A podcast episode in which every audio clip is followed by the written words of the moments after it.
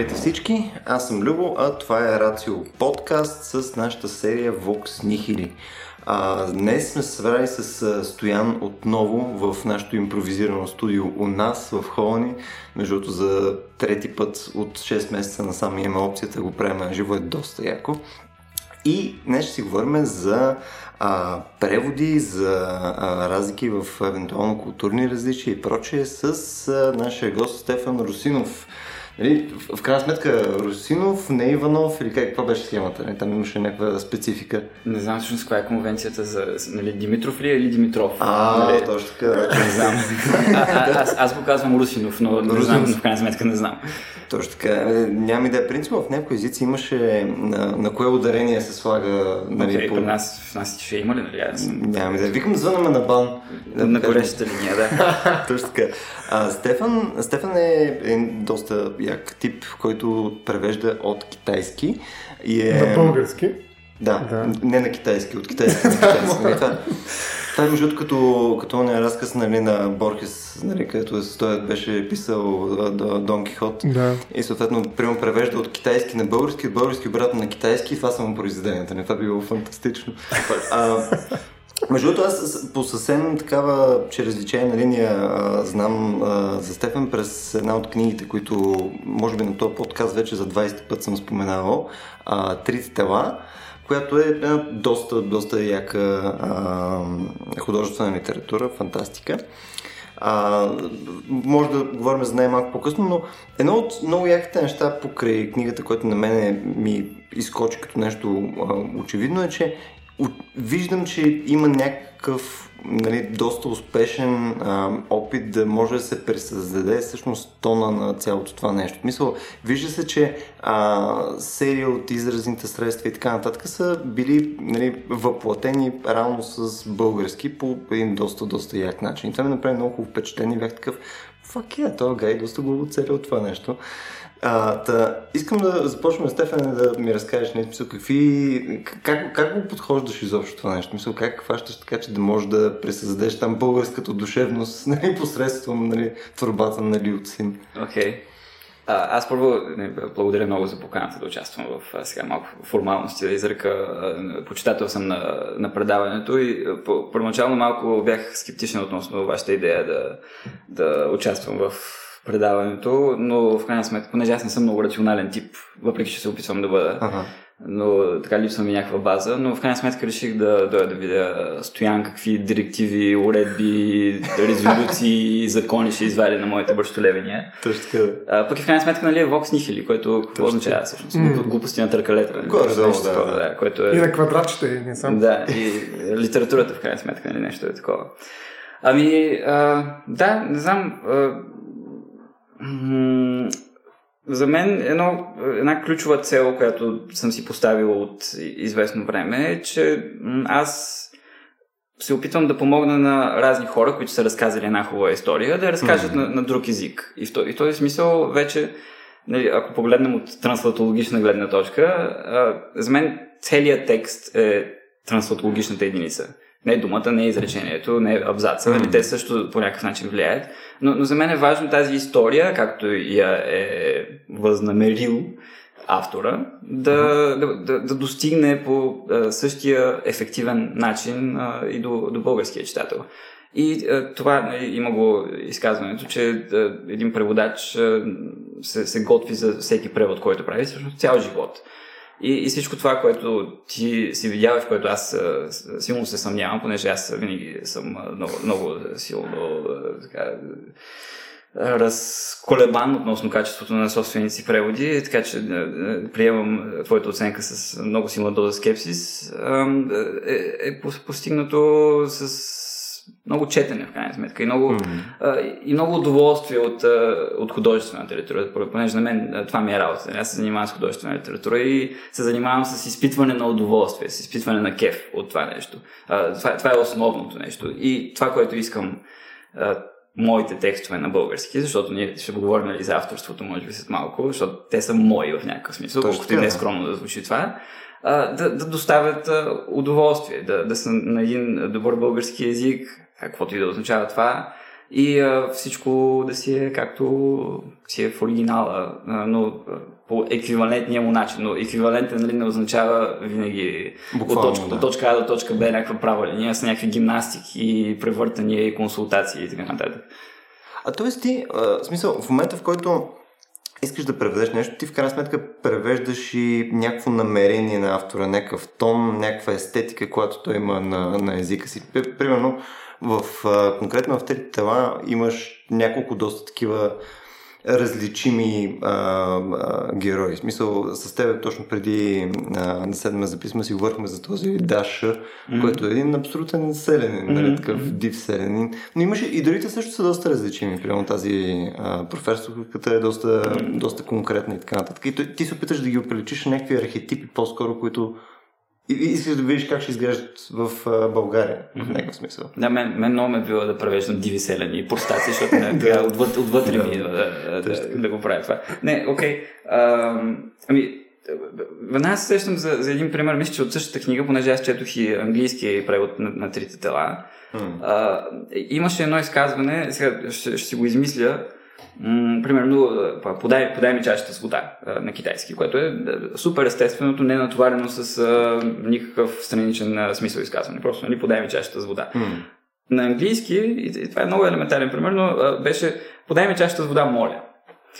И, окей, това отначало може да не се стори, този пък американец, нали, сторил му се е грубо това и е решил там да добави нещо от себе си и така нали, по някакъв начин разваля автентичността на превода. Но всъщност в китайската култура наистина е много по-естествено да кажеш на някого дай ми чашата, без да кажеш моля и това да се приеме окей. Mm-hmm. Обаче, ако в американски контекст кажеш на някой подай ми чашата, без да кажеш моля, това вече би могло да се възприеме като грубост. Mm, mm. Каквато грубост в китайски оригинал няма. И затова mm. всъщност добавянето на моля е, е някаква вярност към оригинала, ня, някакво mm. изравняване на изказването, което го има. То е равно, то е неутрално в, в, оригинала. Забравих за какво говорим и за какво трябва да го, говоря това нещо. За спецификите съответно на, на различните персонажи. Да. Че съответно ти използваш такива неща, И които за- ги пресъздадеш правилно. И за интенцията на автора, който Точно в крайна сметка е много спе- спекулативно. Нали? Това, разбира се, Така тя, тя е моя лична интерпретация на тая интенция, но а, преводача а, в крайна сметка следва да е някой, който познава най-различни литературни стилистики, режими, регистри и така нататък и да ги засича и да ги предава по адекватен начин. И, а, и, именно това, което говориш, нали, в, ако аз съм усетил, че в оригинала Даш, този персонаж е простак, следва да го, да го направя простак в български язик, което може да е пак да, да, да, се- да се получава някаква сериозна гимнастика от това. Защото отново просташкото в китайския контекст може да е друг, друго в българския контекст. И ако аз го предам буквално по някакъв начин, той може да не излезе простак на български. М. Тоест, може би трябва допълнително да го вул- вулгаризирам или пък може би трябва да обера малко, защото може би просташкото в китайски е по-вулгарно, отколкото на български и аз трябва да го умекотя малко. Всички тези неща са съображения, докато правя. Това са едно, едно от стотиците съображения, които си държа в главата, докато правя превод и се опитвам да направя, пак казвам, историята четима за българския читател. И това е така наречената теория за, за скопуса, нали, това в mm. трансатологичните изследвания. Идеята е, че превода има, т.е. текста, оригиналният текст има някаква цел, именно. Нали, те, те, има някаква теологична функция. М. И м- когато се превежда на друг език, следва да се, да се постигне тази цел с някакви средства. Да, да речем, скоро гледах една лекция, в която се говореше как някакъв мисионер, не знам си кога, отива при инуитите там, нали, в, ледовете, да, да им а, разказва Библията. Или се опитва mm. да им говори там за как, е нали, агнеца на Господ или агнеца mm. Господен. Нали, обаче, окей, ние тук нямаме агнета, какво е това? И той ми добре, ми там тюлена на Господ. Тюлен на Господен, точно Да, така. за, за, за, да се постигне целта, в крайна сметка. Да се свети мъста му, да. Да. Между другото, искам само да ти обърна внимание, че това е, може би, първия, първия епизод на Vox Nihili, в който сега сме 10-та минута и Стоян Ставро не е казал нищо, така че фист бъм. yes! И дай Боже, така да е. Точно така. Не, всъщност, тази тема, която е за Нали, каква е, какво е нивото на свобода, което е на а, преводача, когато всъщност се опитва да пресъздаде нещо от някаква, особено от някаква толкова различна култура, нали, която е от нашата, а, толкова различен като структура и прочее език. Аз признавам се, защото нищо не знам за китайски, но това, което за мен е видимо, че никога няма да разбера за китайски също така.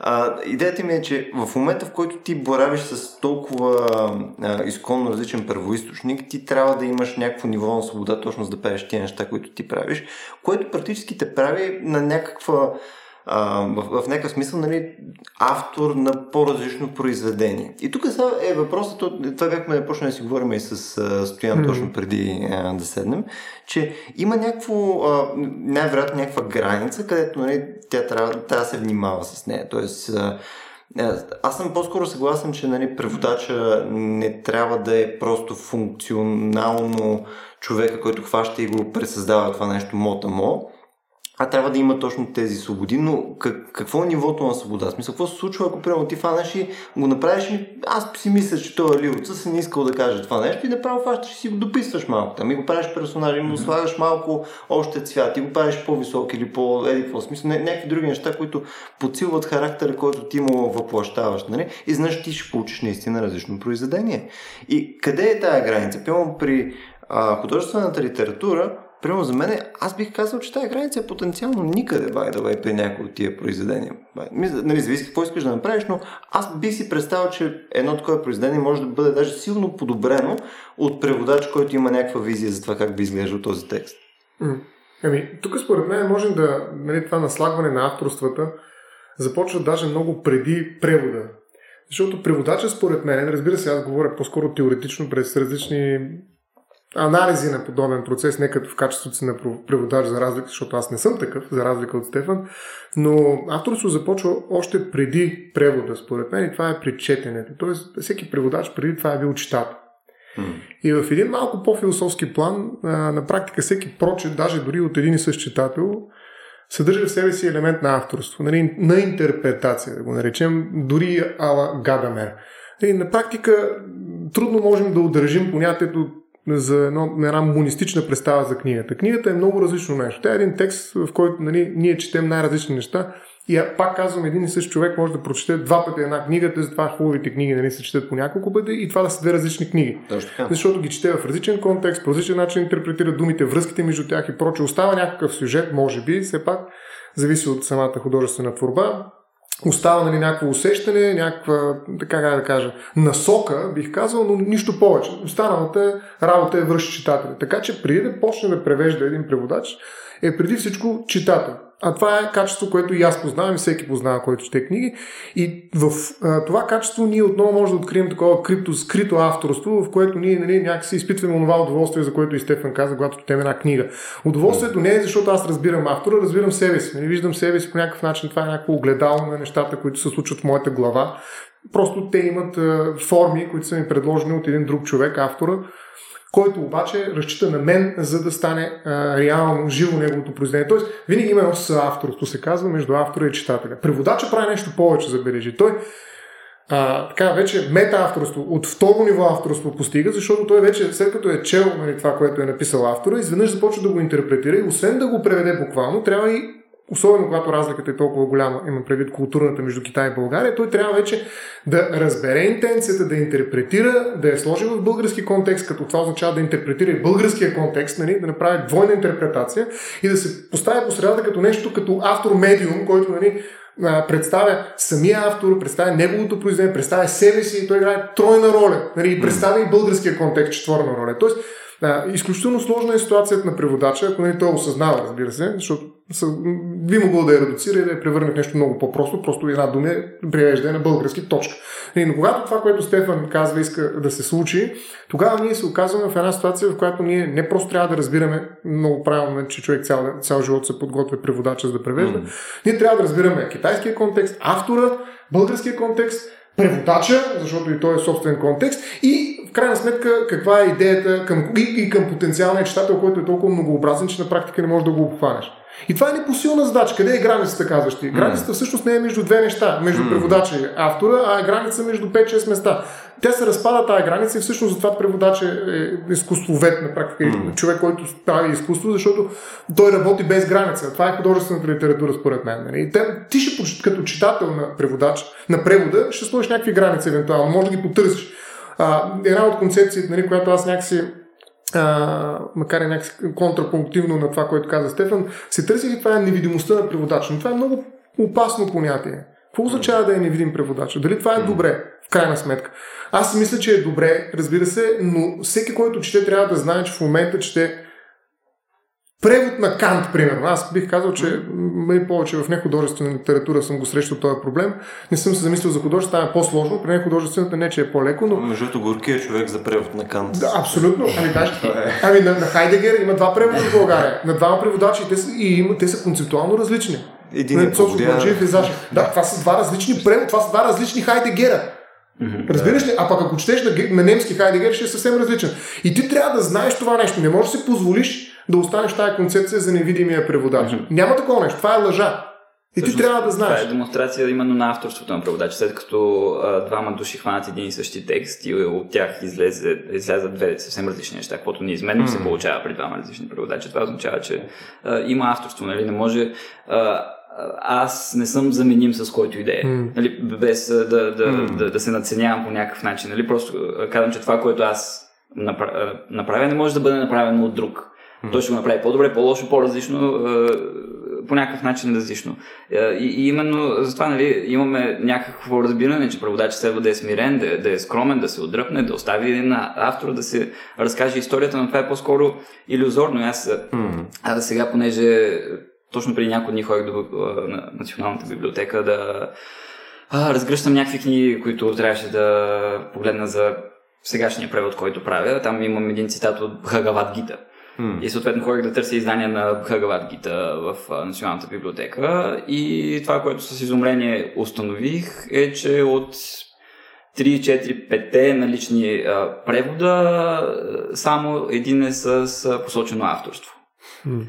А, и, и нали, в, в някакъв смисъл, докато разгръщах един дебел том с превод на Прагаватките и, и всичките коментари след това, аз лично усещах някаква а, самомнителност в това да не си сложиш името или mm-hmm. някакво бягство от отговорност а, дори. Нали, имаше всъщност една страница представяне, защото той е преведено през английски, представяне на преводача, който го е превел от санскрит на, на английски. Но, но българския преводач дори не беше споменат, нямаше име а, за, за, за български превод. И това е в някакъв смисъл бягане от отговорност, защото ето имаме различни преводи на Бхагаваткита. Те, те са направени по, по различен начин, изглеждат по съвсем различно. Аз искам да знам кой какво е направил и кого да държа отговорен. Точно, или да. кого да потъпвам по рамото, че си е свършил добре работата, или кого, на кого да се ядосвам, ако не си е свършил а, добре работата. Това е, че, интересно, че го споменаш само секунда да от коя година са преводите, by the way? Първия, който е единствения авторски от 1918, uh-huh. който е преиздаден 2011, мисля, че. Uh-huh. Този от изданието от 1918 не можах да го намеря в библиотеката. И после има, основно са от този век. Основно са от този век. Защото, в смисъл, това, това което на мен ми прави впечатление, сега не знам дали а, вие сте обръщали внимание, но примерно намирал съм някакво съществено количество а, превод на литература, което е точно а, превод на превод. Да. В смисъл нещо, което е минало през един език където не съм виждал кой е преводач, просто не го пише. И, и те обикновено са били някъде към 80-та година, нещо този порядък. Смисъл, е, в, в този период, някъде 70-80-та година. И се чуя дали не е свързано с това нещо, мисъл, дали не е някакъв локален времеви период, в който някой казва, а не, тук няма пише, че Жора го е превеждал това. Това е интересно, аз по-скоро бих се замислил, че е по- по-логично през 90 се случвали такива неща, когато uh-huh. е, е доста произволно вече. То, книгоизданието напълно се рестартира тогава. Uh-huh. Или имаме дори някакви случаи, в които издателства, примерно, мисля, че имаше, издават книга на Рейман Чандър, която не е на Рейман Чандър. Те са mm. написали и са лепнали Рейман Чандър отгоре просто. И нали няма преводачи така нататък. Но 70-те и 80-те, дори когато е препревод, примерно китайските художествени произведения, които са навлизали тогава, преди 70-те са били основно преведени от руски. Мгм. И си пише превод от руски или кой, кой, си? Превод от руски или кой си? Не съм забелязал аз. а, Това е интересно. Аз, аз между, другото, мисля, че си пазя някъде няколко от късъцата, мога да видя от, точно откъде е било това. Аз искам да подобавя нещо към това, което каза Стефан. Не е въпрос само на отговорност. М. Защото да, нали, на кой ще бием канчето, нали, авторството даже, даже един Фукол а, компрометира по този начин, защото се вижда кой ще бъде обесен накрая. Нали? Кой написа това нещо срещу краля? Ти ли? А, ела тук сега увиснеш на, на бесилката. Нали? Тоест авторството да. е много важно нещо. То е възникнало точно за да се поема отговорност според някак. Не толкова за да се печели някакъв авторитет или и прочее и така нататък. Тоест тази връзка между авторството и отговорността аз се разбирам много ясно, но смятам, че тя не е единствената, защото когато познаваш преводача и когато си чул преводача, затова преводачите трябва да говорят, затова не трябва да са невидими.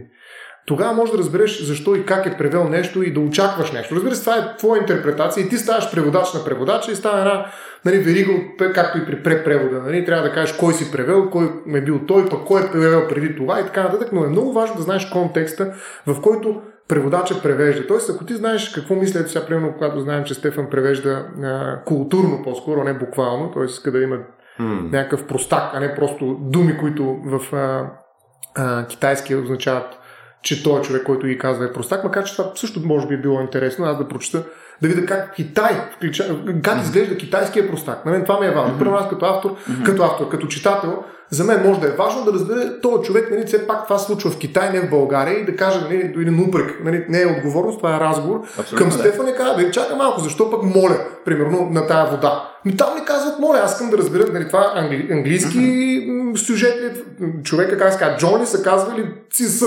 Нали, казва се циса, циса никой няма да каже моля. Значи това е, нали, този превод не е валиден за мен. Аз искам да разбера китайския начин на живот. Да, може да ми го обяснят, че няма моля и така нататък отдолу под линия, но не искам да ми променят нали, е, китайската случка с една английска, само и само да е неутрална в английска среда. Откъде на къде? Че английска среда по-силна ли е от, от китайската, че аз трябва да преведа нали, изцяло цялата култура изведнъж моментално в рамките на изречение. Аз искам да видя китайската култура. А пък ми обяснете защо е така. Може да ми изглежда грубо, но искам някакси да я усетя автентична. Примерно. И когато той ми го обясни, обаче той го прави поради тази причина, неговата идея е такава и така нататък, аз вече съм подготвен за това нещо. И по някакъв начин мога да разбера, що се появява това моля. Нали, Тоест, за мен е важно да знам кой е преводача, само единствено ако го познавам. Ако му има името, просто това нищо не значи за мен, за съжаление. Но ако познавам преводача, ако той е активен социално, нали, говорил съм с него, имам някакви разговори за това, какво трябва да направи преводач, нещо, което правим в момента, знам какво за него е важно, когато превежда, какъв е подхода, който има той, включително за тая конкретна книга. С това според мен трябва да има нещо като, а, а, как беше, мейков, в смисъл процеса на making как, да, как, как, се, как е направен превода. Всяка една книга би спечелила много от това, ако преводача просто разкаже този процес, дори съвсем кратко, за да разбереш и да си го послушаш даже преди да четеш книгата, да, да знаеш какво очакваш. И съответно да знаеш каква е разликата между този превод и оригинала. Но за мен, примерно, за мен е важно наистина да се запази автентичността и това, тази идея за скромността ми е много важна. Нали? За мен специално и аз, когато съм се, това си го говорихме, съм се опитвал да превеждам някои текстове, нали, разбира се, много по-скромно и те са били не художествени основно, защото са по-лесни.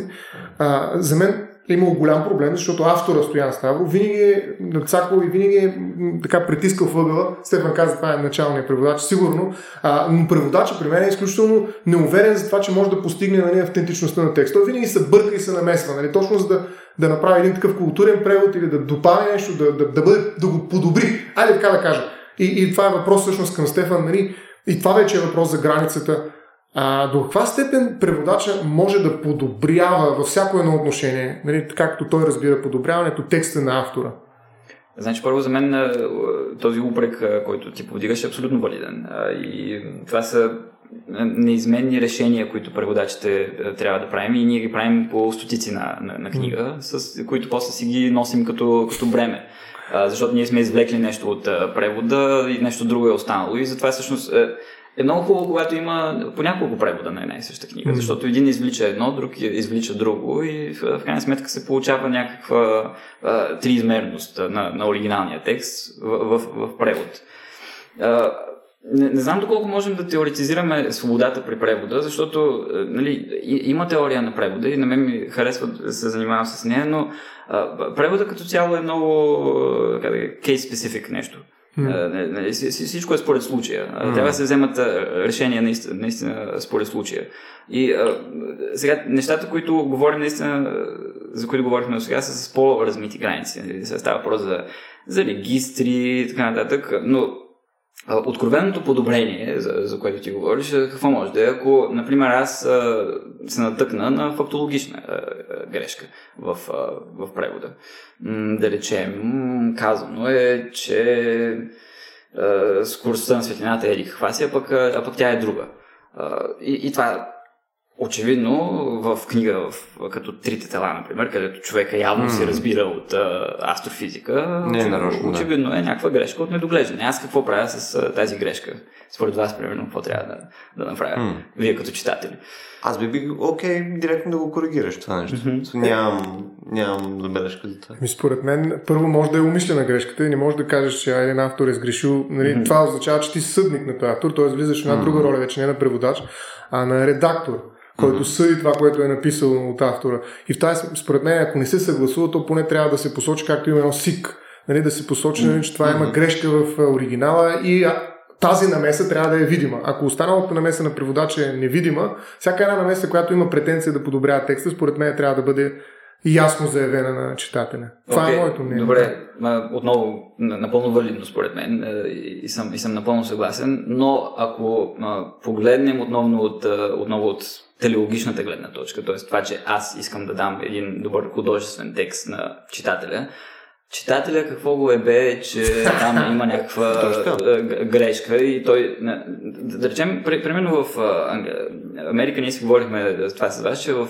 САЩ там основно си произвеждат собствената литература и си консумират собствената литература и преводите при тях са много малък процент от общия брой книги. И поради тази причина и поради ред други, там бележките под линия са почти пълно табу. Да, там а, редакторите не допускат изобщо да има бележки под линия а, и да се, да, да се обясняват някакви неща. И, и в този ред на мисли там а, се променя доста текста. Примерно, английския превод на трите тела, The Three Body Problem, е до, доста изменен. Доста изменен, следствие с, и с консултации на а, преводача Кен Лю с автора Лю Цесин но и според мен вследствие на съображения, които самия преводач е имал. И, действително са оправени някакви такива фактологични грешки. И аз също съм оправил някакви, това е моята стратегия, защото отново аз искам да, да поднеса един художествен текст, mm. в който да не, да не занимавам читателя с, с, с излишни неща. И повечето неща, които съм поправил, аз съм ги комуникирал с, директно с автора и той ме е казва, а, окей, добре, тук съм объркал нещо, нали? Пък, или пък имаше като превеждах тази книга на моя Нобеловия лауреат, има, има една, една 10 страници описание на едно изтезание древно китайско, в което се изрязват по пар, на, на, малки парченца от тялото на, на наказвания човек и задължително парченцата трябва да са 500. Това е наказанието. Нали? Mm-hmm. Нарязване на 500 парчета и задължително на 500 стрес той човек трябва да умре. Ако са по-малко или повече парчетата, палача бива наказан, примерно, самия той. И, и окей, нали, аз това ще превеждам, той го е описал с 10 страници, нали, тук буските на газа му отнеха 10 среза или кое си му отне 50. И аз седнах, нали, писах там, сметнах 20 плюс 30 плюс 50 плюс 60 да. и накрая ми изяха 506. Викам, добре, и пиша на моя, викам, моя, тук, нали, нали, нали, трябва 500, пък нещо, викам, ето тук 50 плюс 36 плюс 82. И той каза, а, опа, добре, не, объркал съм го, ако може го поправи в твоя, в твоя текст. Нали. И някакви такива неща, не знам. Ако, ако беше палач и беше казал, опа... А, да, а, всъщност две неща мога да, да, така да отговоря към теб. Едното е нали, тази концепция за телеологичния превод, а, което предполага, че някаква цел е обявена някъде. Всъщност това е въпрос на интерпретация. Okay. Това е така, okay. че а, в този момент, в който говорим за цел на един разказ, вече говорим за нещо различно от превод, според мен. Тоест, ако ти е обявена целта и ти я следваш, да, може би това би могло да бъде някакъв ориентир, когато превеждаш, но ако не е обявена целта, особено при художествена литература, която обикновено, нали, както естетическото е, нали, как беше целесообразност без цел. Нали, красотата не предполага някаква цел сама по себе си, а, а художествената литература много често точно това прави, взривява някаква цел, нали, освен ако не е тип конфуции по учение. Но идеята ми е, че тази телеологичност на текста всъщност може да бъде доста опасно а, така наклонче към някакъв а, вече друг тип преводачество, което според мен отива и на второто нещо, което ви исках да ви кажа, че ако искаш да дадеш красива литература, красив текст на хората в България, защото те нямат достъп до това, защото тогава не си автор, а си преводач. Нали? Когато си преводач, ти трябва, според мен, това ангажимент, нали, това е някаква етика на, на превода, разбира се, която аз отвънка говоря като някакъв дидактик, дето нищо не разбира, разбира се, но все пак ти го това е провокация нали, към Стефан. Нали? Не, супер, Много супер. ясно, че той е а, човек, който може да отговори на този въпрос, а не аз, но въпросът е, че а, а, тази сдържаност, тази идея, че ти оставаш преводач, а не редактор, а, като ти можеш да го съгласуваш, разбира се, с автора и да посочиш това нещо е различно от превода, защото ти превеждаш книга. Ти не превеждаш сюжет, ти не превеждаш автор, ти превеждаш конкретна книга, която имаш. Кажеш, това е издание 2010 в този вид. Нали, аз превеждам това. И моята отговорност нали, като автор е да я преведа тази книга. А това, че вътре има някакви промени, които аз съм фанал като редактор, макар и да не съм, и съм ги съгласувал в автора и той е авторизирал, така да се казва, моя превод. Това е нещо, което аз мога да отбележа, но веднага трябва да се дистанцирам от качеството си на преводач. Тоест, ако искам да съм чисто преводач, нали, аз тези неща трябва да ги направя видими. Може би има много, авто, много читатели, които изобщо не ги, както каза ти, Ерик какво си, не, ги, не им дреме, а, но а, има автори, но има читатели, примерно на мен, особено може би в научната литература е по-важно това. Примерно аз ако чета един научен текст, това за мен е ключово. Особено, примерно, mm. немски, английски, някакви те, терминологии, някаква етимология, която е важна, която се дискутира от uh, философите, които се занимават с този въпрос. Супер там е важно да знам точната думичка, която дори да е сгрешена, дори да, да не е правилна. Искам да знам mm. точната дума. Не ме интересува сюжета толкова, защото аз ще теоретизирам тази думичка. Може би аз то научен около всъщност ми пречи да, да, да приема и така радушно да посрещна идеята за телеологичното uh, превеждане, но, uh, но не е ли това всъщност излизане от границите на превода? Това е всъщност нещо, което през тези две линии исках да кажа. Нали, първо, слагаш някаква цел, която ти кажеш, че е целта на книгата, а никъде не е обявена целта на книгата. И второ, нали, изведнъж почваш да представяш някакъв продукт, който искаш да е добър за читателя, но той вече не е продукта на този автор, който превежда, твоя, защото тогава просто не станеш автор и да предложиш нали, текст, който е качествен сам по себе си, а не като превод. Тук само преди да му дадем нали, бухалката да те щупи. А, всъщност, според мен, тук е едно от нещата, което ти казваш е, може би, някакво своеобразно объркване на думата преводач, защото преводач на, на научна литература практически е друг гай. В смисъл, различни занимания ми изглеждат на мен. В смисъл, съвсем различно нещо се прави. Едното е практически изкуство, другото е функционален превод. Разбираш ли? Правиш разлика между художествената и нехудожествената. Абсолютно. То, то, е съвсем, съвсем различно нещо е в моята глава. Разбираш? И аз съм напълно съгласен с тебе за научна литература или прямо за е, есеистика и така нататък. Нали? Според мен е супер ключово да си нали, трудното текст. В смисъл там да е, ако ще да звучи да, тъпо и конструкцията да не работи, аз също съм напълно съгласен да, да се намери начин по който да се стигне към това нещо. Но за художествената, според мен, той трябва да, е, да го съвмести в себе си и авторство, защото той прави ново нещо. Никога няма да е това, което този човек е написал а, първоначале, съответно той да го е предал мота-мо просто на български. Това, това, не, това е химера, и според мен е начин по който може да го направи така, че да, да постигне целта на автора, ако го направи адекватно. И тук само ще дам един пример. А, преди няколко години, мисля, че беше Нил Гейман, не знам кой беше, бех, беха му превели негов текст на... Не знам, самия Нил Гейман мисля, че говореше или френски, или нещо такова, нещо друго, но преводач беше превел негов текст на друг език и Гейман беше просто в възторг, че някой е направил по този начин по-добра версия на неговата книга, където той самия го чете и вика ми, това всъщност е много по-адекватно, това е много по-яко. Ще, ще проверя точно за коя книга ставаше дума, но аз бих си представил, че по този начин не работи по-скоро. Аз лично, не, не лично, но съм чувал със собствени си уши в едно интервю как Лиуца Син казва, че според него английския превод на книгата му е по-добро нещо за четене, отколкото китайската. И аз си за това доста постоянно се съобразявах и с английския превод, докато превеждах, т.е. как са там направени, какви неща, какви поправки са нанесени и а, така нататък. И тук, според мен, опираме доста до въпроса с редакторството. А, да, да речем в а, Штатите редакторството е много силно заложена професия и когато един автор си всъщност още преди автора да започне да си пише книгата, той е, работи с редактор и обсъждат идеята и редактора ми казва, бе, тази тук ти е много тъпо всъщност, дай го промени, промени го малко. И автор казва, ами хубаво, щом ти казваш, не, ти си редактор, ще го променя. Или пък, ами не, ти си тъпанар, аз няма да работя с теб и ще, ще, ще, ще, ще работя сам. Или? В Китай такова нещо няма.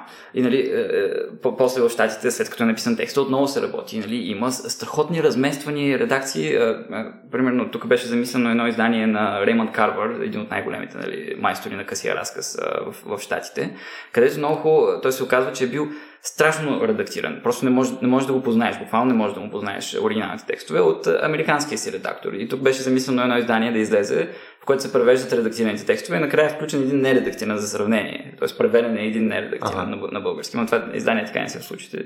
Де. А, и в, в, на, на китайските автори, всъщност, те, тези, които осъзнават, че всеки един човек, който създава текст, има нужда от втори чифточи, които да прегледат текста и да, да предложат някакви подобрения.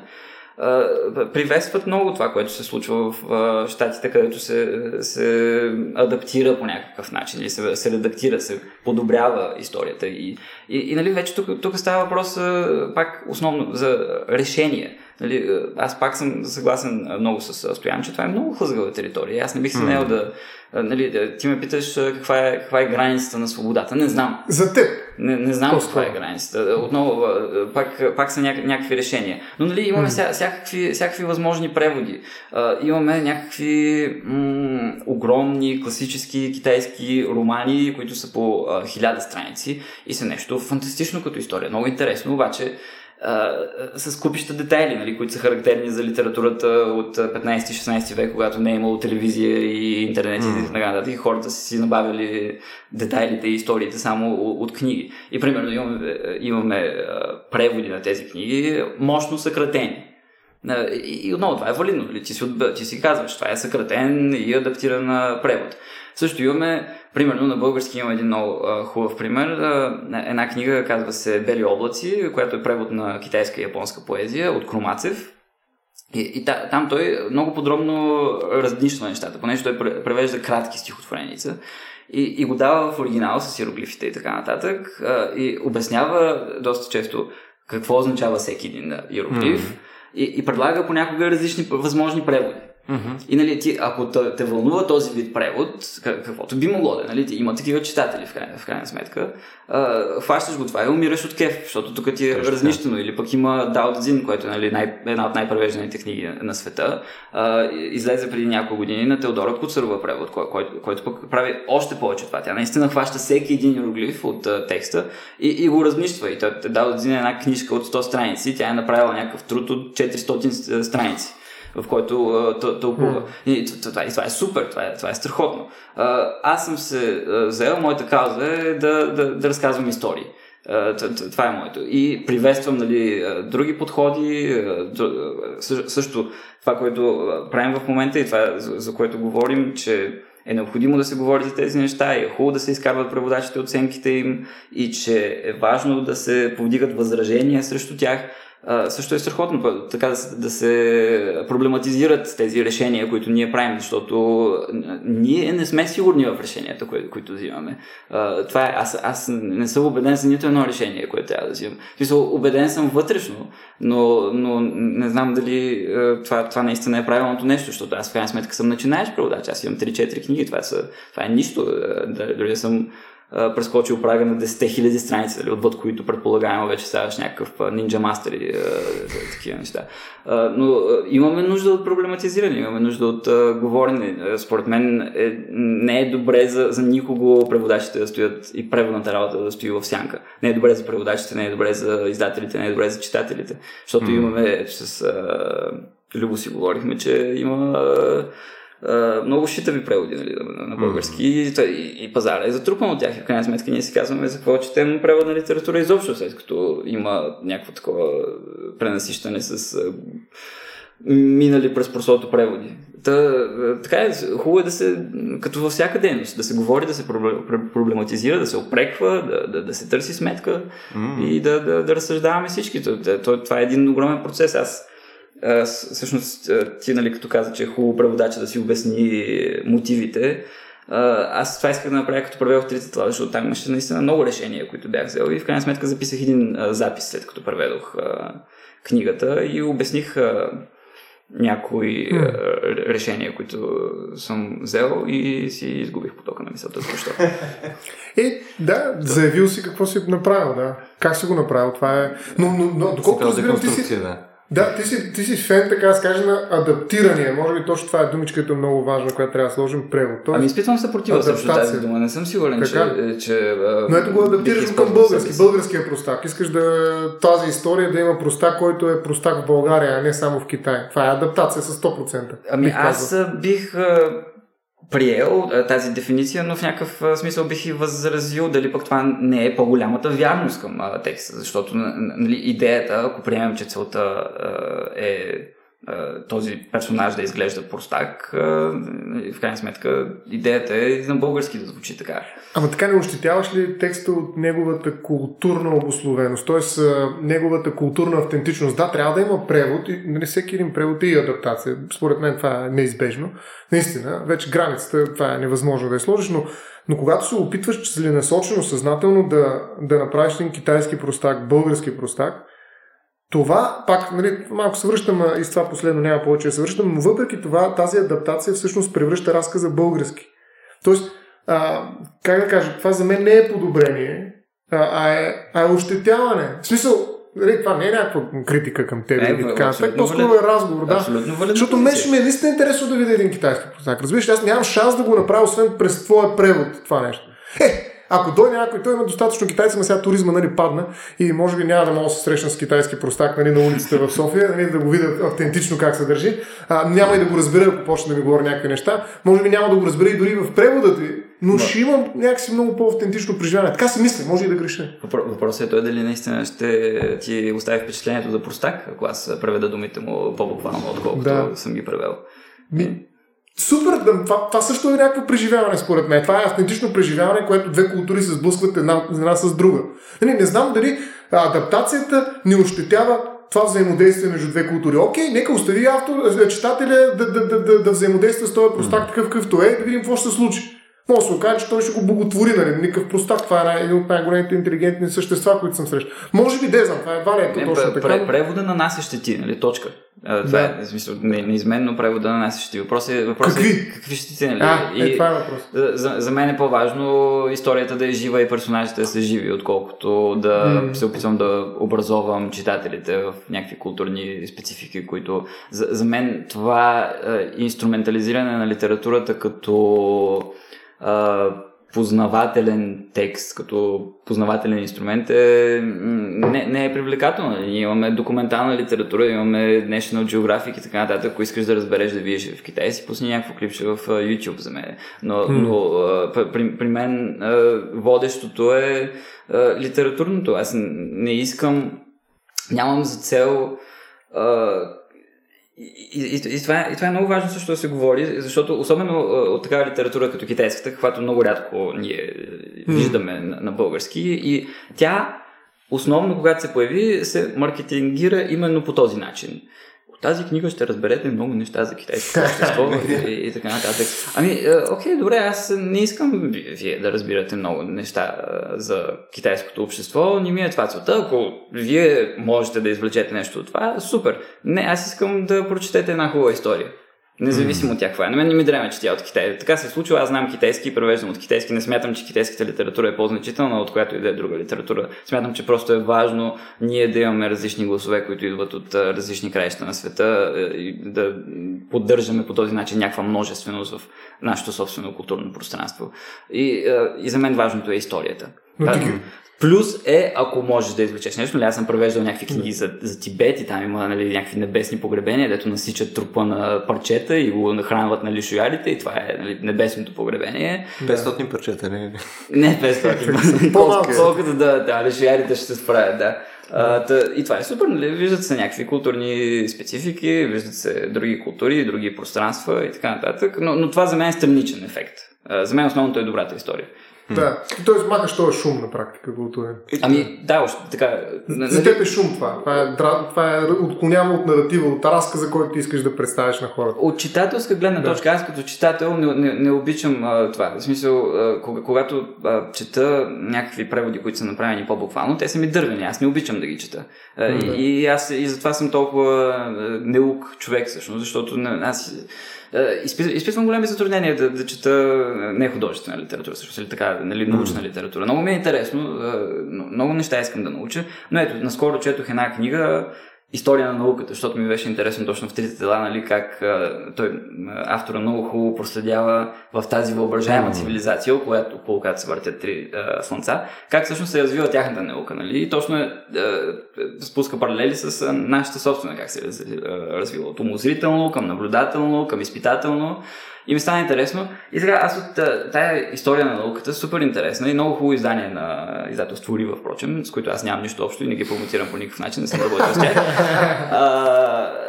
Аз запомних много малко, много по-малко, отколкото когато, докато четох трите тела. И, нали, това, има това, наратив, и, да. и, това е моят дефект, нали? Аз не казвам, че литературата ни е нужна на всички, за да се образоваме, но е нужна на такива по-тъпи хора като мен, нали? които се образоват от истории. Не, не, на- напротив, между другото, това не е изобщо специфично за теб. В смисъл, като цяло, когато има някакъв наратив, не успееш да вкараш нещо в някаква красива история М. и съответно все пак е информативно, това е най- най-фенси шменси начинът по който да учиш неща. Да, вие- Знаеш ли? да. Но то просто ужасно трудно да го направиш. Така, ти, Верно има е. серия неща, които просто няма как. Там трябва да е, там трябва логически да, да, да го вържеш това нещо в някакъв uh, non-fiction текст. Защото Няма, няма как. Вие да нали го- говорихте всъщност там, като говорихте за ядрените бомби, за тези японците, които Да. така се оставя историята, нали? Затова не чрез сухи факти, а чрез емоция, етнична. История. И ти тогава беше казал, че ти е супер странно тия японци какви неща измислят. Аз, Странно е, да. аз като го чух изобщо не ми е странно, защото нали, аз се занимавам с литература и на мен, на мен това ми звучи супер естествено. Аз силно вярвам в силата на разказа. Не е като ефективно нещо за всички, но просто аз знам а, историите как са повлияли на моя живот и как аз съм научил супер много чрез тях и съм щял да бъда много по-тъп, отколкото съм в момента, Така е. бе- без историите. И нали, има то, това си е, да речем, има един анекдот за Лусиум, който е нали, Иван Вазов на китайската литература, патриарха на тяхната модерна литература, който отива да учи медицина в Япония в началото на 20 век и там гледа някакво клипче на някакви китайци и казва, а, китайците са много зле, няма какво да им оправим телата, някой трябва да им оправи духа. И всъщност зарязва медицината и почва да се занимава с, с писане. И нали, сега това е малко така идеалистичен поглед към литературата. Аз съм далеч от мисълта, че тя е панацея за, за всички проблеми, но, но определено има такъв ефект в част от обществото. И пак не казвам, че всеки има нужда да чете литература, за да е добър, образован, етичен човек но тя върши някаква работа. и аз Но помага, да. Пом- Помага на, на, на някакви хора, като мен, например. Аз затова искам някакси превеждам с надеждата, че, че тя ще помага по някакви неразбираеми и непредставими за мен начини и на други хора. Ту, това е вече, тук сега виждам една претенция, нали, за да бъда критичен, затова го правя. Това не, че иначе напълно те разбирам. Аз смятам, че наратива е много мощно оръжие, не случайно. Примерно дори се смята, че глагола в български язик е изключително силен. Тоест, е, това, ако има литература на глаголите, това е разказа. И там се случват неща непрекъснато и ти проследявайки тези неща, между другото учиш. Докато търсиш нали, сюжетната линия, нали, първото нещо, което правим на децата си е да им разкажем някакви приказки. Така че безспорно това е много силен сюжет, но в някаква степен той и като а, патерица на мисълта. А, на практика ние го ползваме, нали, пак казвам това просто като контрапункт го казвам, не че имам нещо против наратива, напротив в никакъв случай, а, но а, там всъщност твоята неспособност да се концентрираш в съществителните, света на съществителните, който е света на науката на практика, нали, те са по-абстрактни, сега какво е виждал вяра, любов, надежда, примерно, или пък наука, изобщо наука, какво е това. Нали, смисъл, това са едни съществителни, които са умопомрачителни буквално. Нали, смисъл, ти не можеш да ги представиш. Друго е нали, да видиш, ето ти как кажеш история на... Даже история на науката, две съществителни. Боже Господи, абсурд. Нали, какво е това нещо история? Не е ли да речем разказа за това как науката от съзерцаване, ето, което пак е съществително, все пак е от глаголно, нали, отива към а, експериментиране. Или как учения а, съзерцава и експериментира. Нали, ето почва разказа да се превръща съществително в глагол. И оп, като сложиш един разказ за една любов, да речем, нали, която е, или пък нещо друго, което е любопитно за извънземни, които идват и край, науката оживява, почва да се глаголизира, да я нарека. Нали, тоест, а, това нещо аз го разбирам, но това само по себе си не ти доси някаква информация, а е нали, структура, патерица, буквално някакъв скелет, по който ти вкарваш някакво месо, така да се каже. И а, нали, сега, той има и удоволствие да вървиш по този скелет, независимо от месото. Тоест аз мога да изям и нали, една чисто и просто нали, кокъл и нищо повече а, история а, и пак да ми е интересна. Нали, може би този уклон виждам при теб, нали, ти много държиш на историята, да я представиш mm-hmm. така, че нали, да, а, а, читателя да я хване и да, да, да, да се обогати с историята, а не с а, около нея това, което можеш да видиш. Нали, тя не е толкова само структура, около която вкарваш някакво съдържание, културно или каквото и да е било друго, а само по себе си е ценна историята. Но това а, свръх или по-скоро това акцентиране върху историята сама по себе, според мен има и известен негативен. Мен лично ме, ме така притеснява, не заради друго, защото аз примерно преди четях много художествена литература, но сега а, не, покрай моите научни занимания, се чета страшно много научна литература. И бих казал, че особено философията, не говоря за физика, защото физика сега не чета, трябва да се признае. Даже имаш отворена пред теб в момента. Възможно е, но не я чета. А, а, та, философията, да речем, е нещо по средата. Нали, смисъл, аз там мога да си позволя разказа да ми е примерно една хилядна, а, или една стотна и всичко останало да е съществително, така да се каже, но, но те да ми дадат много повече. Един, един, една страница примерно от Гадамер, да речем, защото не го използвахме, може да ми даде много повече, отколкото 15 разказа. Разбираш, в смисъл, mm. стига да мога да си го представя, стига да мога аз да го превърна това нещо в разказ, това мога да го направя, разбира се, ако съм чел достатъчно разкази преди това. Тоест, ако съм се тренирал, това е, за мен е тренажор, така да се каже историята. Сюжетът е нещо, което ме учи да, да, да уча. А, и в един момент аз мога да го преодолея. Лично за себе си, затова в момента съм намалил много художествената литература, макар че наистина е прекрасно четиво, но кога? При условие, че аз искам по-бързо. Нали? Това е ускорение, което може би говори лошо и за мен самия, но а, за мен разказа не е нужен. Почти няма нещо, което да не мога вече така смисля, може би не съм прав, което да не, да не се опитам да разбера без сюжет. После мога да си вкара мой сюжет. Мога да направя 13 книги по, този, по, този, по тази история на Гадамер. Примерно, защото ние в момента говорим за херменевтика, на практика на книгата, на текста, mm. на превода и прочее. Нали, а, ако тръгна по Гадамер, аз мога да ви кажа с 15 изречения това, което ние ще се опитаме да разкажем с 20 000 разказа. Нали. И, и ако някой може да го разбере, примерно на мен това ми е окей, аз нямам нужда даже от тази книга в един момент.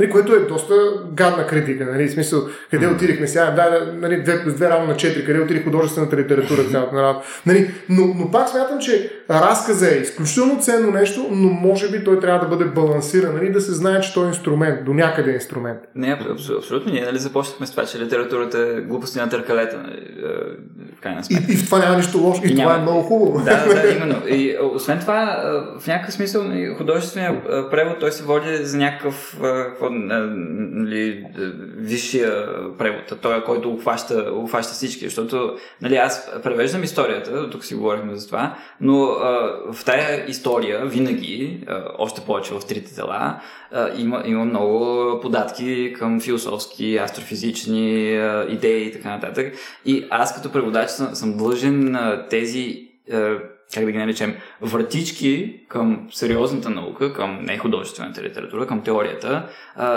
да, да са отключени. А, защото се, се случва м- много често, по-често отколкото би било логично, да, да се види някакъв а, термин в оригинал, а, и да се провери набързо и да се а, преведе на български без да се разбере, защото нали, това е думата, ето виждаше думата, имаме, виждам в речника, ето това е е, е еквивалента и го слагам там и на български се получава безмислица. Mm. Затова е, задачата на преводача е, е до голяма степен да разбере всички податки и да запази всички въртишки отворени, дори с цената на някакви поправки, дори като това, което говорихме за, за, за слънчева, слънчевата година, светлината година, нали, скоростта на светлината да, и така нататък.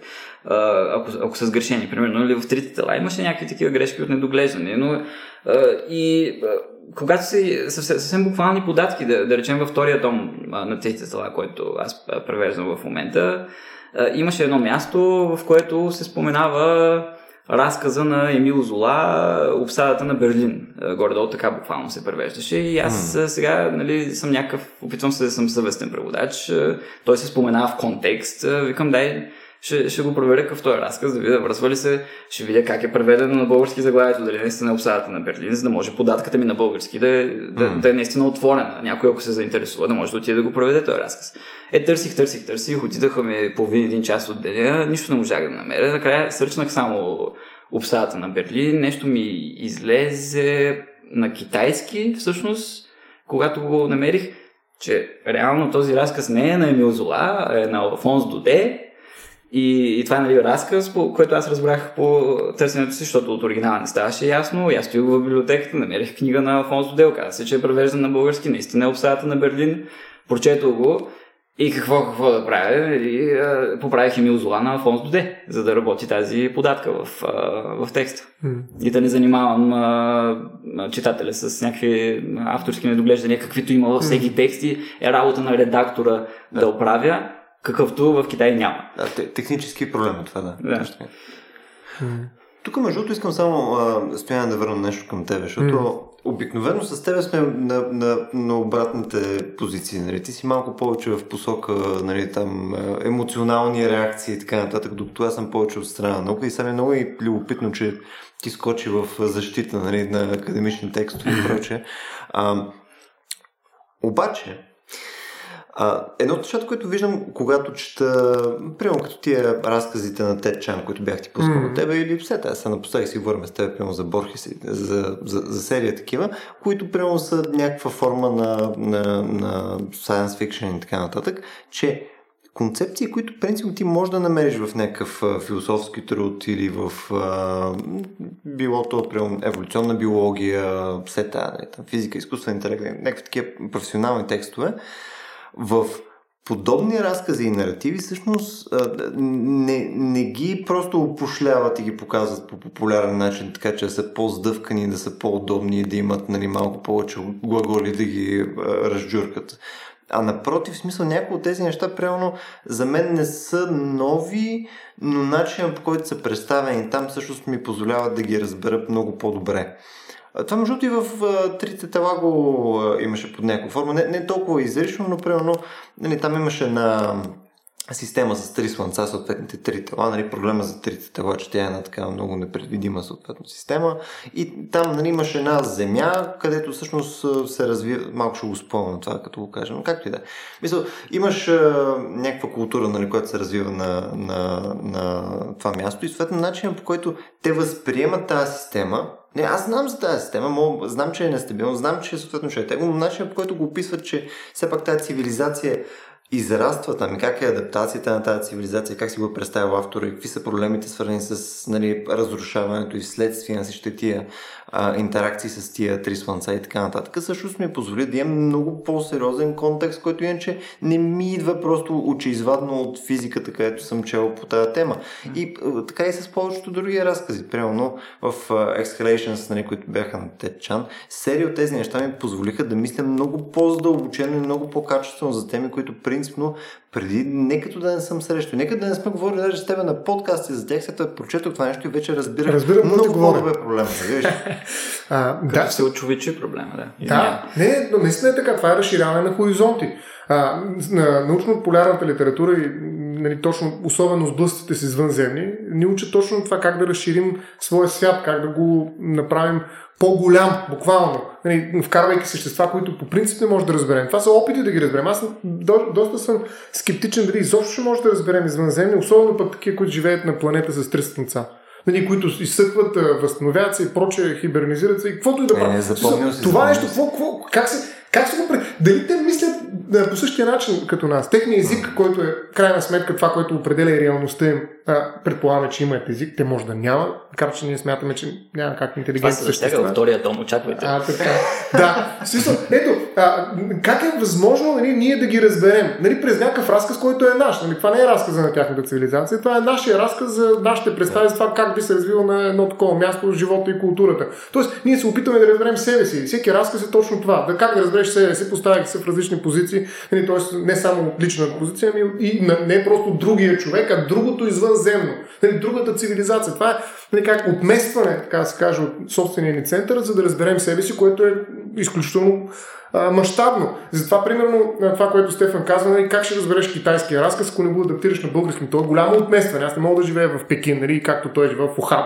Нали, колко 4 или 5 години. Нали, за да разбера вируса Ухан, откъде тръгва и така, так, да разбера всичките мерки, които бяха и как така в момента имат само 20 души само заразени. Нали, смисъл при условие, че навсякъде по света са по 300 хиляди. Нали, как изведнъж така стана тази работа, че Китай изчезнаха всякакви. Нали, това може би ще го разбера, ако живее там. Нали, но ако ми напише един разказ за това нещо, Стефан, аз може и да се опитам да го разбера. Тоест, а, няма начин по който да избягам от този капан на езика, нали, който е мой.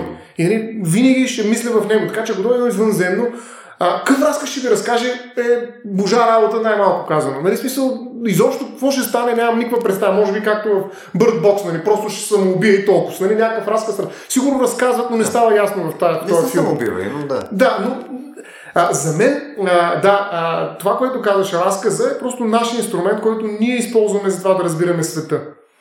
И тъй като света при нас и живота ни изглежда по-скоро като действие, поредица от действия във времето, т.е. времето е някакси по-силно от пространството при нас, защото то е потокът, през който минаваме, докато може да седим на едно място в пространството, затова глагол е по-важен. Нещо трябва да ни се случва.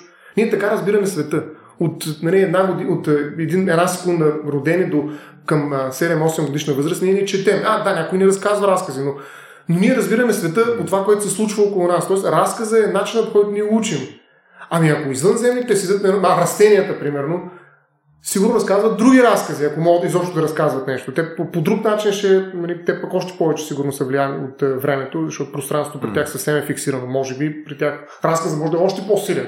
Не, не знам, нямам представа наистина, но а, това е един разказ за растенията, ма мой разказ. И, тоест, разказа е нашия начин по който ние учим нещата, безспорно, като науката се опитала да го синтезира, т.е. да превърне разказа в а, съществителни, които може би спестяват някакво време, ако е възможно, ако си готов да възприемаш по този начин някакво познание.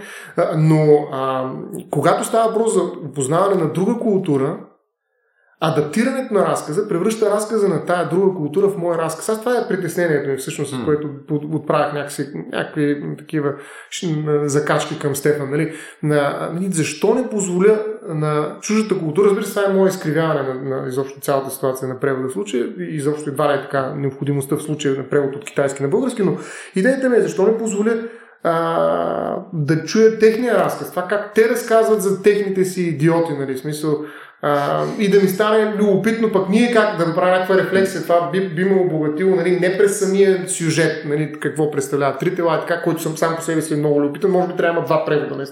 Единия за, за сюжета, за да мога да го разбера, да адаптирам, да, да му се насладя, така се каже, като поредица от глаголи. И друг, който да видя техния, как те разказват за тези три тела. Нали, смисъл, не как в България се разказват дела и в Англия се разказват трите тела е проблем, а в Китай какъв е този проблем, защото той е различен най-вероятно там.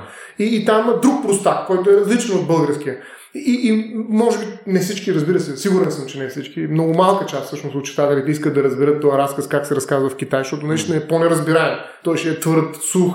А, не, не, аз ще го оставя в един момент, нали, ако съм мързлив читател и не искам да полагам усилия. Ще абе аз взех да чета нещо интересно и лесно и изведнъж тук 15 000 бележки под линия. Ами аз ако исках, ще да отворя Аристотел, нали? Някакво медитирано, нали? Разбирам го това нещо и това е моят проблем, как да кажа. Ка, на, на, на, Те се вика това проблем, даже извика тук преводача. От преди да прочетеш книгата, ема тук сега да си говорим. Но това според мен, според мен не е проблем. Пак, пак опираме до, до решението. И а, важното е в случая, нали, първо съзнанието, че преводача взема решение, за което той обичайно не е много сигурен, че го взема. Но, но най-важното и това, което следва да, да, да изискваме ние от преводачите, когато четем превод на литература е, е, е, е така, ако дойдат да ги наречем властите, ако дойде Стоян и каже ти, преводачо, защо си взел това решение тук, да, да, да го интерогира, аз да имам отговор. Някакъв отговор, ня, някакъв аргумент. Има други възможности, със сигурност. Има други възможни решения, но, но аз взех това и нося си последствията от това. Взел съм го отговорно, обмислил съм го, не съм го направил и така просто, каквото ми е хрумнало на момента. Аз съм взел някакво решение и съм го обмислил и това е част от някаква цяла преводаческа, философска mm. стратегия, която аз спазвам. Тя също като отделните ми решения, като цялост, следва да бъде проблематизирана, теоретизирана, поставена под въпрос и така нататък. Драматизирана. Драматизирана. но, но това е тя. Тя е, разбира се, процес в развитие. Аз си, си я променям при всяка книга.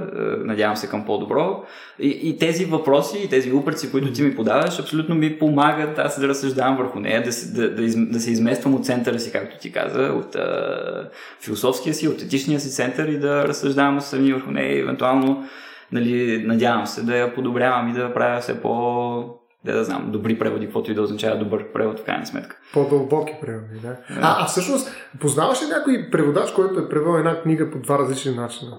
Имам предвид не паралелно, видяхме, че има такъв случай, в който се предлагат няколко, макар че mm. това също е любопитно. Нали? Ти би ли направил подобен превод, в който имаш, примерно, не двоязичен на китайски и на български, а на два български. Това се го представя, нали, как от едната страна един превод, от другата страна другият превод, се са на български, но са два различни. Но това е някакси обмислено такова съчетаване на два превода. Но се чудя дали има преводач, който е превел една книга веднъж и след това е превел втори път, т.е. второ издание на превода, но различно. Според мен има да е, но просто искам да те питам дали, дали знаеш как ти мислиш към това, дали би превел втори път първия том на трите тела, да речем, по различен начин.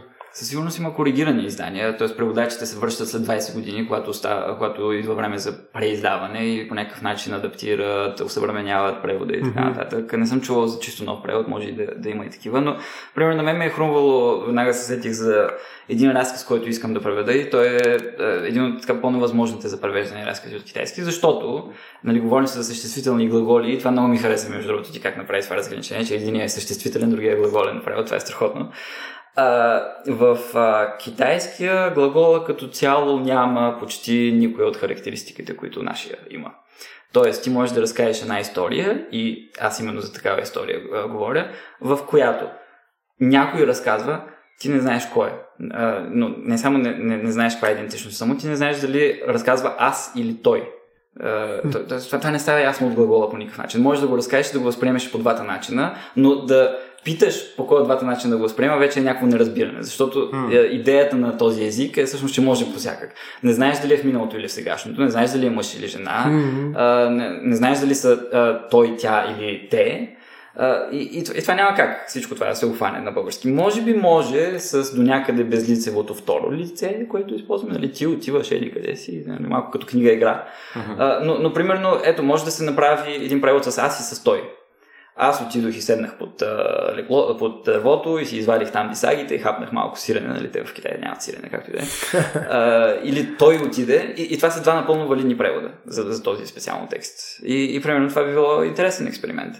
Но не знам, да, за... Да, би било доста странно и налудничево, но би има, може, може би има и някакъв интерес, ако но, е по-малко. Но, но отново това нали, е, е, е валидно и интересно, но не се вписва с моята стратегия. Аз искам една история, не искам да затормозявам читателя с такива неща. Mm. Бих написал някаква статия, примерно, за това и би било много интересно за глагола в китайския, в mm. китайска художествена литература, защото то е до голяма степен свързана с древнокитайската поезия, това, защото там са точно такива стихотворенията, в които не знаеш всъщност поета ли разказва за природата или всъщност природата по някакъв начин разказва сама за себе си. Чи за поета. Е, нали, защото изведнъж си, е, е, той поетът те вкарва някъде в далечината, където е планината, обаче изведнъж ще придърпва на балкона на двореца, където седи младата наложница и тъгува за своя господар, който не ходи да прави секс с нея. Нали, защото е...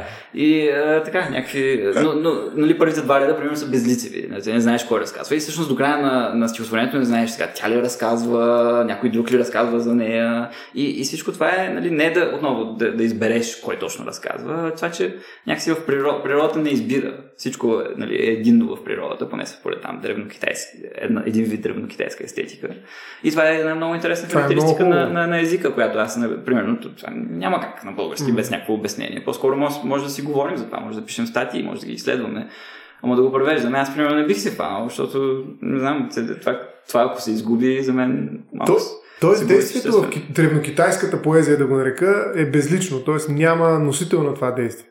До голяма степен, в смисъл, ти можеш да интерпретираш, разбира се. Да. И понякога поета, ако иска, ти дава податки, но нали, има инструментите, езиковите инструменти за това. Може да ти каже аз или, или някой друг, но, но, не е дължен, да. но, но, много, но много често изобщо не, не, не става ясно.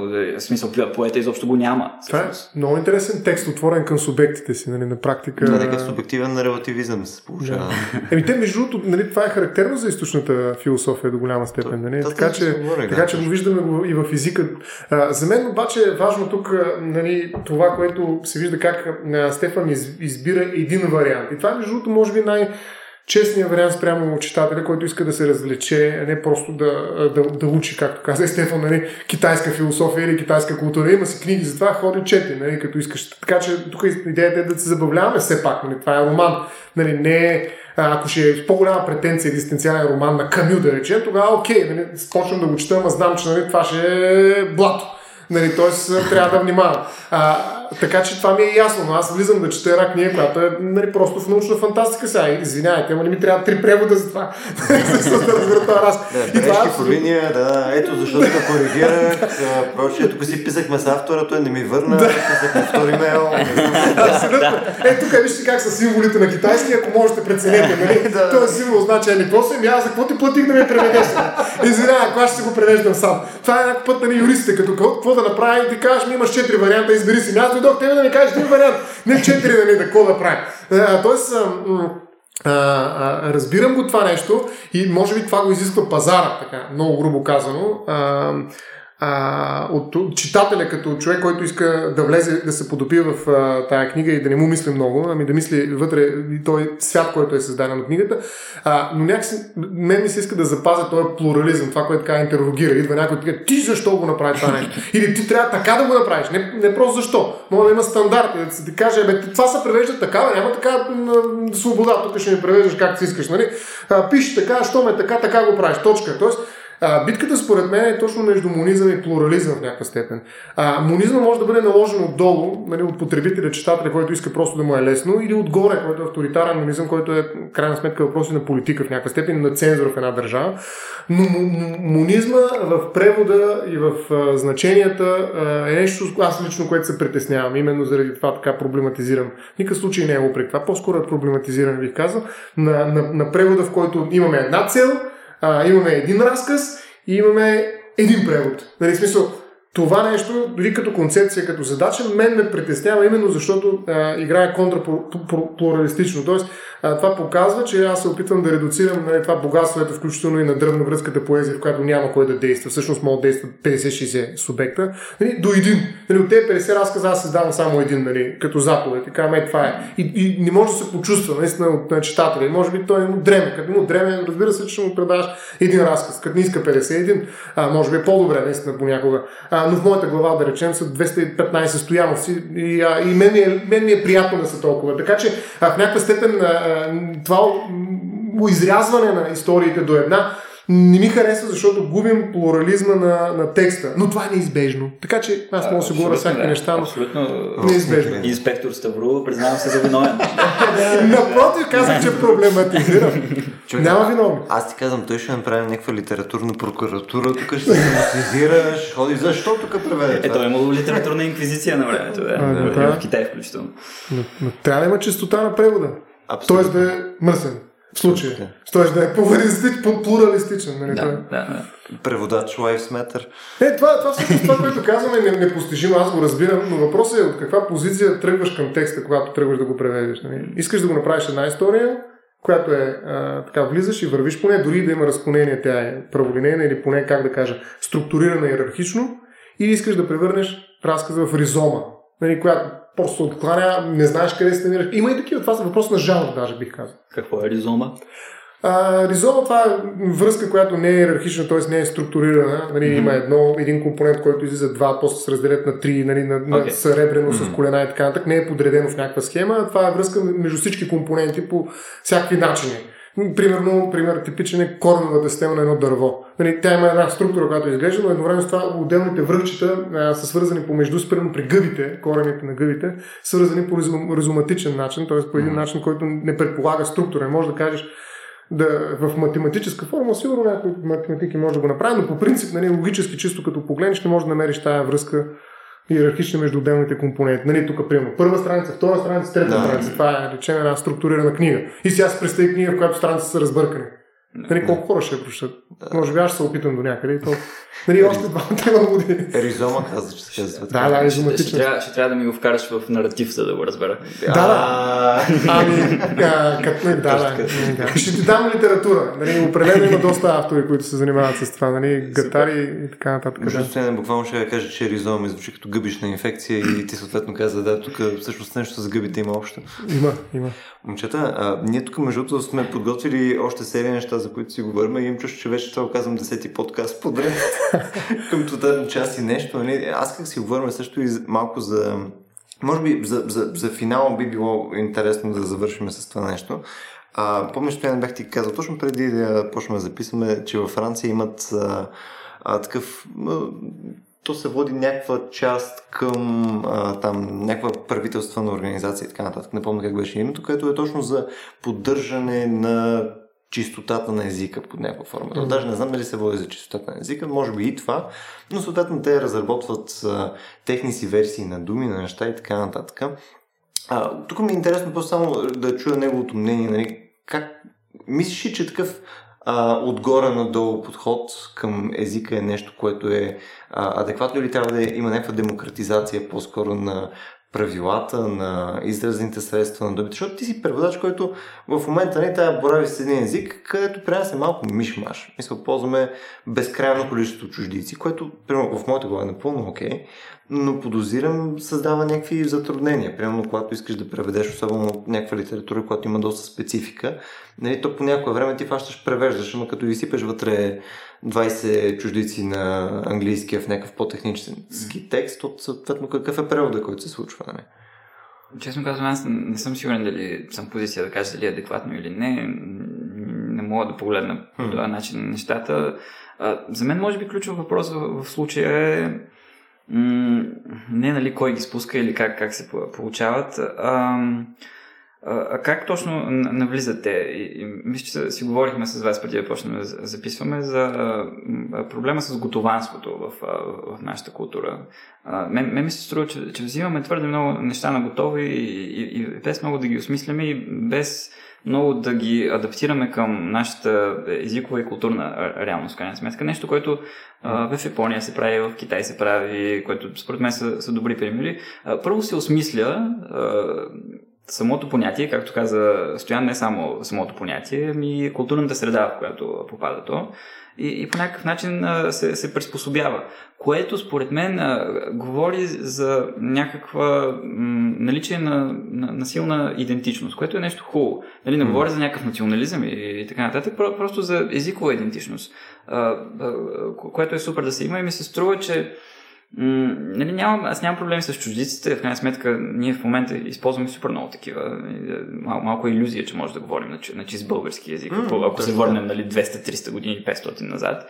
А, но про- проблемът е именно това осмислене, именно, а, че, че по-скоро не се взимат решения, а се, а се, а се взимат на, на готово някакви неща. И, и, и, и примерно имаме термини, които могат да са, ето, вместо хидроген, водород. Някакви такива неща, които говорят нещо, които не са директно заети, и които майка ми като ги види, ще говорят нещо. Защото нали, майка ми като види смартфон, примерно, тя няма да знае какво е това. А, Та, та, та, от тая гледна точка ми се струва, че следва да бъде подложено на, на дискусия това нещо по някакъв начин и, и, и може би самите хора, защото това са, това са най-вече в момента вие от технологичния сектор, нали, които, които вкарват нови термини. И аз не знам в Китай как се случва, защото в Китай непрекъснато забелязвам нови термини и те непрекъснато са именно преведени на техния език. Не са заети, не са а, директно фонетично заети, а, а, а са преведени. Не знам а, и, и се налагат много бързо. Не знам по какъв начин става това. Дали се спуска отгоре или а, действително някой го предлага и всички останали го, го подемат. Но в Китай също са имали такъв проблем, когато те в началото на 20 век осъзнават, че Uh, са много зле и в сравнение с всички останали държави. Всичко им е изостанало, образование, наука и така нататък. И просто трябва да влезат в час с останалия свят и започват да навлизат много uh, термини биват именно фонетични предавания. Нали? Демокрация е, звучи сходно на китайски, въпреки че на китайски всичко е побъркано и нищо не, звучи- нищо не звучи съвсем сходно, на, на този луд език. Как е, как е демокрация на китайски? Е, в момента ли ме питаш, нали, в момента е Минджуджуи, което Ага. означава буквално а, на- народа е господар изъм. Е, Ага. нещо, нещо такова. Аз мислех, че нямаме го. Ами не, всъщност, е, нали, за това е съвсем друг въпрос, но демократизма е много силно залегнал в политическата теория на Мао Цзедун и той смята, че в прехода към социализъм и идеално комунистическо общество има един преходен период, който е нов демократизъм, той нарича както и да е. Но така, мисълта ми е, че в началото те са имали такива колебания, смятали се, че това е начинът ние да напреднем, директно да ги внесем тия неща, но в последствие те са се превели и в момента фигурират по, по този начин в китайски язик. Не е демокрация, а е народа е шеф изъм. Това между другото е много интересно и само ще направя едно наблюдение покрай, тъй като моята работа е истинската ми работа, а не това, което правим в момента, да. нали е свързана не е с... Точно така, да, то даже е Vox Nihili. Да. Ам, да, свързана е с работа с доставчици от Китай, примерно серия а, там, технологични неща, лаптопи, монитори и така нататък. Преди беше по-директно, сега в момента по- по-индиректно, но примерно това, което а, преди съм забелязвал, а, когато се работи с фабрики в Китай, е, че те си имат един много, много стандартен тип на работа. Съответно, ти ако отиваш там и искаш да правиш нещо ново, ти задължително, практически задължително трябва да работиш с някакъв локален подизпълнител, който да има някакъв стейк в цялото това нещо. А, той ще следва до мисъл, ще е твоята сянка изцяло за нещата, които вършиш, така ще да разбере как, да ги, как ги вършиш. И съответно след това, което ще направят веднага, ще изкопират това, което ти правиш mm. на, на първа итерация. Те ще направят копие до момента, в който нали, те вече могат да си направят евентуално нещо, което си е тяхно, което тогава след това ще се разклони. Но първо ще е копието, първо ще разберат принципа на нещо, което е, примерно на времето правихме какво беше GPS. И те хващат, виждат там какво е важното покрай а, този тип устройства, ще направят тия GPS и така нататък. И след време те вече отиват и си правят техните модели по, а, с тяхната логика, с техните специалисти и така нататък. Намек това изглежда, че е нещо, което има като тип на подход към света. Нали? Копираш и след това ще го направим bigger, better, stronger, faster. М. Да. Ми, да, ма това е, може да е стратегия. Като има предвид, че в България този така наречен период на пуризъм е бил по време на възраждането. Нали, Иван Богоров, Александър Теодоров Балан, това са имена, които са борили именно за чистотата на български язик в момента, в който той трябва да се утвърди. Аз бих казал, че македонски език е в подобен а, период, в такава фаза се намира в момента и той това е толкова агресивен към всякакви чуждици, макар че те изглеждат доста нелепо, може би, от моя гледна точка, поне понякога думите, които предлагат, но това е, а, бих го нарекал даже и протекционизъм на езика в някаква степен. Това е една огромна тема, за която аз те предлагам или да направим, ако ще радвам друг подкаст, защото, Абсолютно, да. защото тук се сблъсква наистина фактологичното а, мислене за езика с нормата за езика. Нали? Това как да го кодифицирам, как да го планирам, как да го култивирам езика. Е, това е за телеологичната. Нали? Винаги, когато има една такава претенция, аз се притеснявам и едновременно това я разбирам много добре, че е нужна. Нали? Трябва да се подреди езика по някакъв начин, не да се остави на, на процесите изцяло и само, може би, на тези, които работят вътре в обществото, но, това е много сложен разговор и аз мятам, че когато един език е несигурен, той се нуждае от такава регулация. В самото начало, както при нас е било. Макар, че нелепо да наричаш хората, които се борят за чистотата на български език, пористи. Нали, като това няма нищо общо с пурите, не става просто с чистотата. Нали, и а, наистина има а, така голяма историческа шега нали, с тяхното име, но, но факта, ко- който можем веднага да констатираме, кога са се появили, това е, нали, това е 19 век, средата, да речем най-общо казано, но това е момент, в който български език има нужда и българската култура има нужда от език, който е собствен. И в един момент, когато ние не държим на култура, сега така бих казал, или пък смятаме, че тя е много утвърдена и няма нужда от това да се защитава, и нейната екология в някаква степен отпада и може да вкараш вътре всякакви външни видове, както сеща нали, и това е екологичен контекст. се вижда. Точно така, инвазивни думи, които изведнъж преобръщат културата, смартфон да речем. Нали, има много други, но даде го Стефан на смартфон е една дума, която а, в един момент а, нали, тя става толкова а, популярна, че никой е на готово езика, на готованство, както го нарече Стефан. Нали, за какво да се мъчим сега да го правим на български? Нали? И тя обаче върви с още други думи. Тя е само първия, първата лястовичка. Нали? Те след около нея ще дойдат други неща, свързани с апове, уиджети, плъгини и не хиляда неща, нали, които в един момент никой не го еня, да ни кажа по-точната дума. А, затова, бе, дай да го направим българско това нещо. Е, няма и как, но това са механизми, които аз ти казвам, м, изискват много внимателно отношение. Аз ще спра до тук и просто ще кажа, че а, това не е по-скоро една частота, за която говори Хитлер, нали? Защото и не трябва да има такава частота на езика. А, но става въпрос за една компактност, една интегрир... един интегритет на езика, който да може автономно да функционира доколкото може. Все пак с собствения си набор от думи, които да улавят реалността в един контекст, който е специфично български. Тоест, до някъде с умирането на национализма, да речем, идеята за националната култура, умира и и тази идея за чистотата на български язик, нали, много хора, които казват, аз няма да пиша даже на български язик. Какво да пише на български язик, като никой не ме чете, никой не ме. Това е големия въпрос, който аз тук вече много съжалявам, че не го говорихме за нужда от превод на български язик. Mm. Нали, доколко имаме нужда от български язик в момента? И дайте да се разберем. От утре почваме английски навсякъде и да се приключва с този български. Пък ние говорим тук за чистота на български. За какво ли е този български язик изобщо? Затова за мен това е разговора, който трябва да направим следващия път, ако решим, разбира се, мое мнение. Нали, защо не е този български язик, извинявай? Нали, защото mm. тук ние говорих малко по-общо за превода и превода на български язик до някъде, до някъде, макар и по-малко, но, но, но защо е български? Защо не? Не може да се чета английския превод на трите тела. Mm. Като е толкова да, да говорим за Arrival на Течан тогава, защото да. там е много с езика. Да. Какво дава чуждия език и какви са му, какъв му е потенциал, какъв е потенциал за мозъка и за изобщо за да. културната среда от научаването на нов език и от допира с чужда култура и език. Да, но тогава дай две, два френски и английски, защо не е български? Изобщо идеята ми е за национален език, иначе чуждия, да, наистина той обогатява мисленето и така. Но въпросът е защо да съхраним български език? Има ли смисъл от български език, разбираш? От това много голяма тема български. Еми, аз ти казах, това ти казах, че... Много хубав дебат, това е супер дебат, да. О, добре. Тук аз ли ще съм тъпанара следващия път, който ще казва, нали, нека да убиеме български язик. Загаси след това отпускане на ново. Добре. Ами, Стефане, мерси много, че се присъедини да направим този разговор. Беше доста фън. Ние бяхме се подготвили за доста допълнителни неща, така че ако, ако ти е харесало, заповядай още един път поне. Да, изкефих се много. Ще, ще се радвам много, ако вие прецените. Следващия път кафето, където ще водим преди това ще работи. Така че да, ще е много по-добро. 10 минути чаках. скандално, скандално. В смисъл, това е Вокс Нихили, много несериозно. Ами, добре, освен да благодарим и на нашите слушатели, които а, ни слушаха около час и половина. Надявам се да ви е било интересно. Ако този тип разговори са ви интересни и искате да слушате повече неща като тях, а, може да им подкрепите. Това може да случи на patreon.com slash а, посредством интеграцията, която Patreon има, може също да се присъедините в нашия Discord сервер, което е място, където може да си пишем чати и така нататък на серии различни теми, включая и темата, която днеска Стоян постулира накрая, където е на провокация за следващ епизод. Ще убиваме ли български язик? Правим го. Правим го. И а, от нас беше това. До следващия път.